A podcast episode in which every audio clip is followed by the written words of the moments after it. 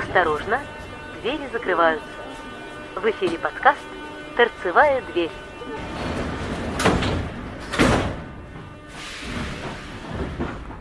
Привет. Ну что, вот и закончилась еще одна летняя неделя в нашем прекрасном городе. Вот все-таки лето, оно хорошо. Можно стоять на балконе и писать подкаст, а уличный шум будет звучать фоном для этого подкаста. Итак, что же у нас произошло за эту неделю? В столичной подземке до конца 2021 года планируется запустить самый длинный маршрут. Об этом сообщил заммэра Москвы по вопросам градостроительной политики и строительства Марат Хуснуллин, передает Интерфакс. Темпы строительства Большой Кольцевой линии позволяют нам планировать запуск самого длинного маршрута столичной подземки уже до конца 2021 года. С его запуском фактически будет организован транзитный проезд из Новой Москвы через центр и север города на юго-восток, заявил Хуснуллин. По его словам, этот маршрут пройдет от станции Рассказовка Калининско-Солнцевской линии через станцию Деловой центр, северную часть Большого кольца до станции Нижегородской и затем по розовой линии до Некрасовки. Таких сложных и протяженных маршрутов, охватывающих колоссальную территорию города, в московской подземке еще никогда не было, подчеркнул Хуснуллин, добавив, что маршрут будет действовать до ввода в эксплуатацию всей кольцевой линии. То есть, когда будет запущен верхняя часть Большой кольцевой линии, вот тогда и будет сделан этот маршрут. Продолжительность маршрута будет точно больше часа. У нас сейчас, по-моему, самая длинная — это Арбатско-Покровская линия. Она там что-то у нас свыше часа, но не намного. Вот здесь, скорее всего, будет то же самое, больше часа. Помнится, мне задали вопрос, а как машинисты относятся к таким линиям, как они ездят. Да нормально ездят, сидишь, ручку в ход, едем, в тормоз, тормозим, дверь открыл, закрыл, поехал дальше. Главное, чтобы была подмена, главное, чтобы тебя покормили. А так, едешь и едешь, едешь и едешь. Вон на кольцевой линии сел, а она без конца и края. Даже маневров нет, чтобы выйти, ножки поразмять. Поэтому все зависит от графика движения. Кстати, очень любопытно. Хотел бы я посмотреть график движения, вернее, расшифровку смен на кольцевой линии. Поскольку ребята ездят, не вылезая из состава, и какие у них подмены. Вот действительно, мне просто это интересно, я никогда с этим не сталкивался. Ну, а мы переходим к следующей новости. Как сообщает нам пресс-служба московского метрополитена, пассажиры метро выбрали дизайн нового поезда «Москва». Если вы не видели, то было голосование как в социальных сетях, так и в павильоне МЦД на Киевском вокзале. Итак, пассажиры московского метро проголосовали за дизайн нового поезда «Москва», который будет запущен в производство в ближайшее время, а в 2020 году выйдет на линию. Победителем стала маска округлой формы с удлиненными вертикальными фарами. Голосование длилось 10 дней, в нем приняли участие более 24 тысяч человек. Официально опрос проходил в демонстрационном павильоне московских центральных диаметров около Киевского вокзала. Здесь за понравившийся вариант пришли проголосовать около 3 тысяч человек.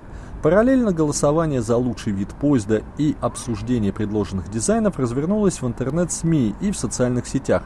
Победивший вариант стал фаворитом как при голосовании в павильоне МЦД, так и в интернете.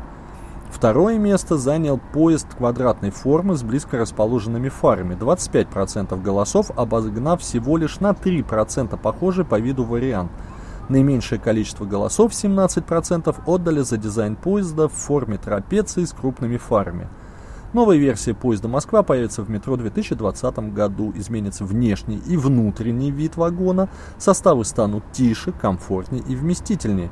В настоящее время по 7 линиям метро курсируют более 130 поездов «Москва» первой модификации. Их можно увидеть на Таганско-Краснопресненской, Филевской, Калужской, Рижской, Солнцевской, Большой Кольцевой, Сокольнической и Некрасовской линиях. Посмотрел я на этот дизайн, скажу сразу, я голосовал не за него, мне он не понравился, но это сугубо мое мнение. Демократия, как говорится, это власть большинства. Вот понравилось, проголосовали, сказали окей. А с другой стороны, хоть горшком назови, только в печь не ставь. Это я к тому, что... Вот, да, эстетика, внешняя эстетика, конечно, должна быть. Но, во всяком случае, пассажиры в поезде проводят внутри большую часть времени, как вы понимаете, снаружи точно нет. И главное, как это будет внутри. Как будут поручни, как будут диваны, как будут окна, как будут информационные табло.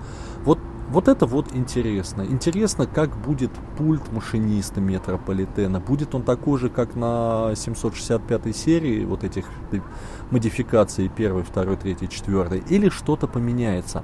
Вот такие вещи, они очень-очень интересны. Но, что я могу сказать? До 2020 года осталось совсем немного времени. И мы обязательно это дело... Но я очень надеюсь, что мы дождемся, что мы увидим, как это выглядит, как это будет ходить, как это будет работать, обслуживать, ну не знаю, что еще. В общем, как это все будет. Я сам уже с нетерпением жду. Мне очень-очень-очень любопытно посмотреть на это. А у нас следующая новость. В принципе, это даже не новость, это старость. В Москве закрыли 9 станций красной линии метро. Об этом нам сообщает газета.ру. 9 станций на юге Сокольнической линии московского метро закрыли на неделю до 24 августа. Передает РИА Новости. То есть, ну понятно, что газета взяла новость у РИА Новостей. В метрополитене пояснили, что станции проспект Вернадского, Юго-Западная, Тропарёво, Румянцево, Саларьево, Филатов Луг, Прокшино, Ольховая и Коммунарка закрыты для строительства Большой Кольцевой линии. В период закрытия станций будут работать более 180 бесплатных автобусов. Так что, ребята, вы прекрасно понимаете, что такое понедельник, что такое рабочая неделя. И если вы пользуетесь не общественным, а личным транспортом, то есть автомобилями, автомобилями, то я вам очень все-таки рекомендую выбирать маршруты объезда этого района, либо пользоваться вот именно этими компенсационными маршрутами, потому что пробочки там будут, ну, как обычно. Как обычно, при закрытии, как вы понимаете, будет выделена полоса под автобусы, будут перенастроены светофоры для того, чтобы автобусы проходили беспрепятственно, потому что автобус будет в приоритете. Он вообще в общественном транспорте, в городском транспорте. Автобусы, трамваи, троллейбусы должны быть в приоритете, потому что машина везет максимум 5 человек, включая водителя, а автобус везет минимум одного человека, то бишь водителя, а максимум вы прекрасно понимаете. Вот я, честно скажу, периодически попадал на ночные маршруты, которые ходят ночью, когда нет транспорта. То есть вроде бы люди все должны спать, но тем не менее в автобусе в среднем находится 5, 7, 9 человек. Ну а теперь переходим к Питеру. Новость тоже достаточно старенькая, но тем не менее. Спасатели потушили, в кавычках, загоревшийся вагон на синей линии метро. В петербургском метрополитене прошли пожарные учения, сообщает ГУ МЧС РФ по Петербургу. Согласно легенде, между станциями Звездная и Московская загорелся вагон поезда. Ситуация осложнялась тем, что состав остановился в 300 метрах от станции. Дым сделал пассажиров заложниками. Спасатели бросились на помощь и быстро вывели людей из тоннеля. Возгорание было оперативно потушено. В МЧС отметили, что такие учения обычно проводятся по ночам, чтобы не мешать пассажирам. Подчеркивается, что пожарные отработали взаимодействие вместе с сотрудниками метро. Ну, по этому поводу я могу сказать только одно. В московском метрополитене также регулярно проводятся такие учения. Они также проводятся по ночам и отрабатываются практически все возможные варианты. Состав на платформе. Состав остановился в тоннеле, на соединительной ветви, на мостах, у нас же есть метромосты, на станциях, которые находятся на мостах, привет, Воробьевы горы. И вот множество различных ситуаций с условно пострадавшими, безусловно пострадавших, и все это, то есть... Сотрудники пожарной службы МЧС должны быть готовы к работе абсолютно в любых условиях. Они отрабатывают, как это все происходит, где находятся телефоны, где можно подключиться к воде, есть задымление, нет задымления. Первая команда, которая пошла на спасение, надышалась дыма, там что-то особо тяжелые условия труда, там спасение и все в таком же. То есть я однажды присутствовал на таком, как это, хоть чуть не сказал, мероприятии, на такой тренировке. Ребят, это офигенно. Это выглядит, конечно, вот нереально круто, когда приезжает куча пожарных машин с люстрами. Ребята, вот после такого, вот когда ты видишь, как они работают, как они вытаскивают спасаемых вот людей, условно спасаемых, но тем не менее все это делается по-настоящему. Вот это вот робы, тяжелая одежда, когда они вчетвером несут, а там, извините меня, условно спасаемый там под 150 килограмм веса. И когда они его поднимают по лестнице наверх и выносят на улицу, заносят в скорую помощь, это меняют баллоны, вот эти вот мокрые, тяжело дышат. Ребят, блин, это очень-очень тяжелая работа. Но, тем не менее, она нужна.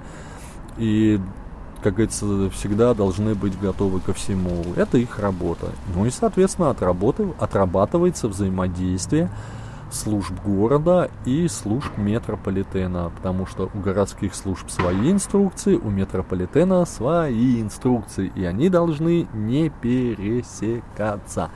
Причем самое забавное, что иногда бывает, что у метрополитена там, скажем, одна вводная, а у пожарных к этой основной вводной еще свои дополнительные.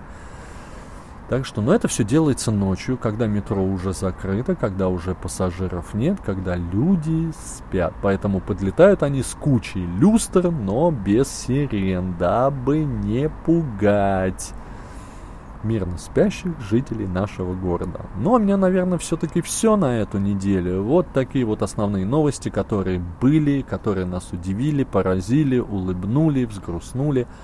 Такой вот солянка новостей. Меня, правда, просили, чтобы я писал лучше 2 подкаста, но по 10 минут, чем один за 20. Но иногда у меня не получается. Иногда у меня бывают ситуации, когда вообще невозможно что-либо записать. И только под конец недели ты выкроишь совсем немножко времени, чтобы поговорить с вами, чтобы записать. А впереди еще одна замечательная неделя.